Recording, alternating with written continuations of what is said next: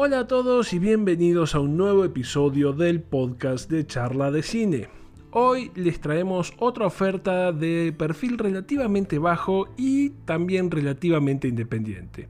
Hoy discutiremos el último trabajo del director inglés Ben Whitley llamado In the Earth.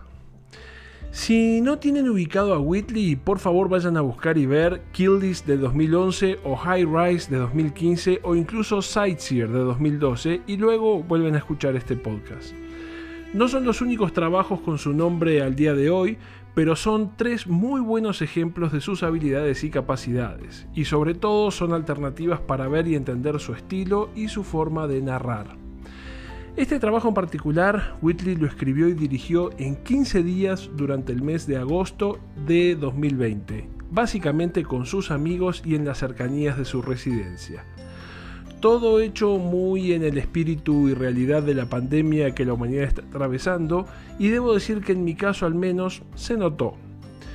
Hay cierto espectro apresurado y como no del todo desarrollado durante todo el metraje, como hasta con cierto aire casero se podría decir, y creo que en mi caso al menos ello afectó la percepción final algo negativamente. Se nos presenta un escenario que podría definirse como post-apocalíptico tal vez, o sin ser tan dramático, post-pandémico a lo sumo en donde el mundo ha sufrido una crisis muy parecida a la de la vida real y ahora la humanidad funciona de manera precavida y al pendiente del virus en cuestión.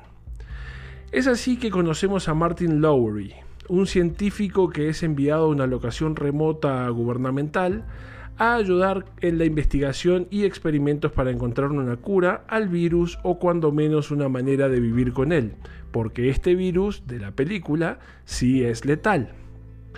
Allí se encontrará con una expareja, también científica ella, con la que trabajará para obtener los resultados deseados.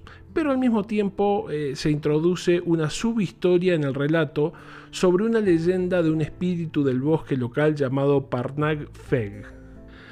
De ese punto de partida para adelante, la verdad es que por centos tramos de la historia se vuelve un tanto difusa, y yo al menos me quedé con la sensación que mucha cosa pasa porque sí, sin que haya mucha justificación real de por qué sucede y como que le cuesta trabajo encontrar un rumbo claro y un paso definido.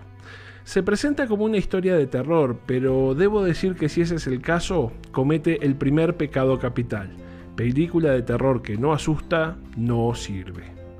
Y creo que por muchos momentos intenta generar sensaciones en base al clima propuesto y al entorno una suerte de maldición en los bosques locales que tampoco llega a cuajar del todo y tampoco tiene demasiado sustento. Por momentos me recordó a The Happening de M. Night Shyamalan, con aquello de querer asustar o generar un clima ominoso mostrándome un árbol o el viento moviendo los pastos de las praderas, como que realmente está bien difícil de lograr eso. Whitley es un director bastante interesante y que suele buscar innovar en la manera en que narra sus historias. Este ejemplo, sin embargo, debo decir que no es de los mejores esfuerzos que le conozco. Muchas gracias y nos vemos en la próxima.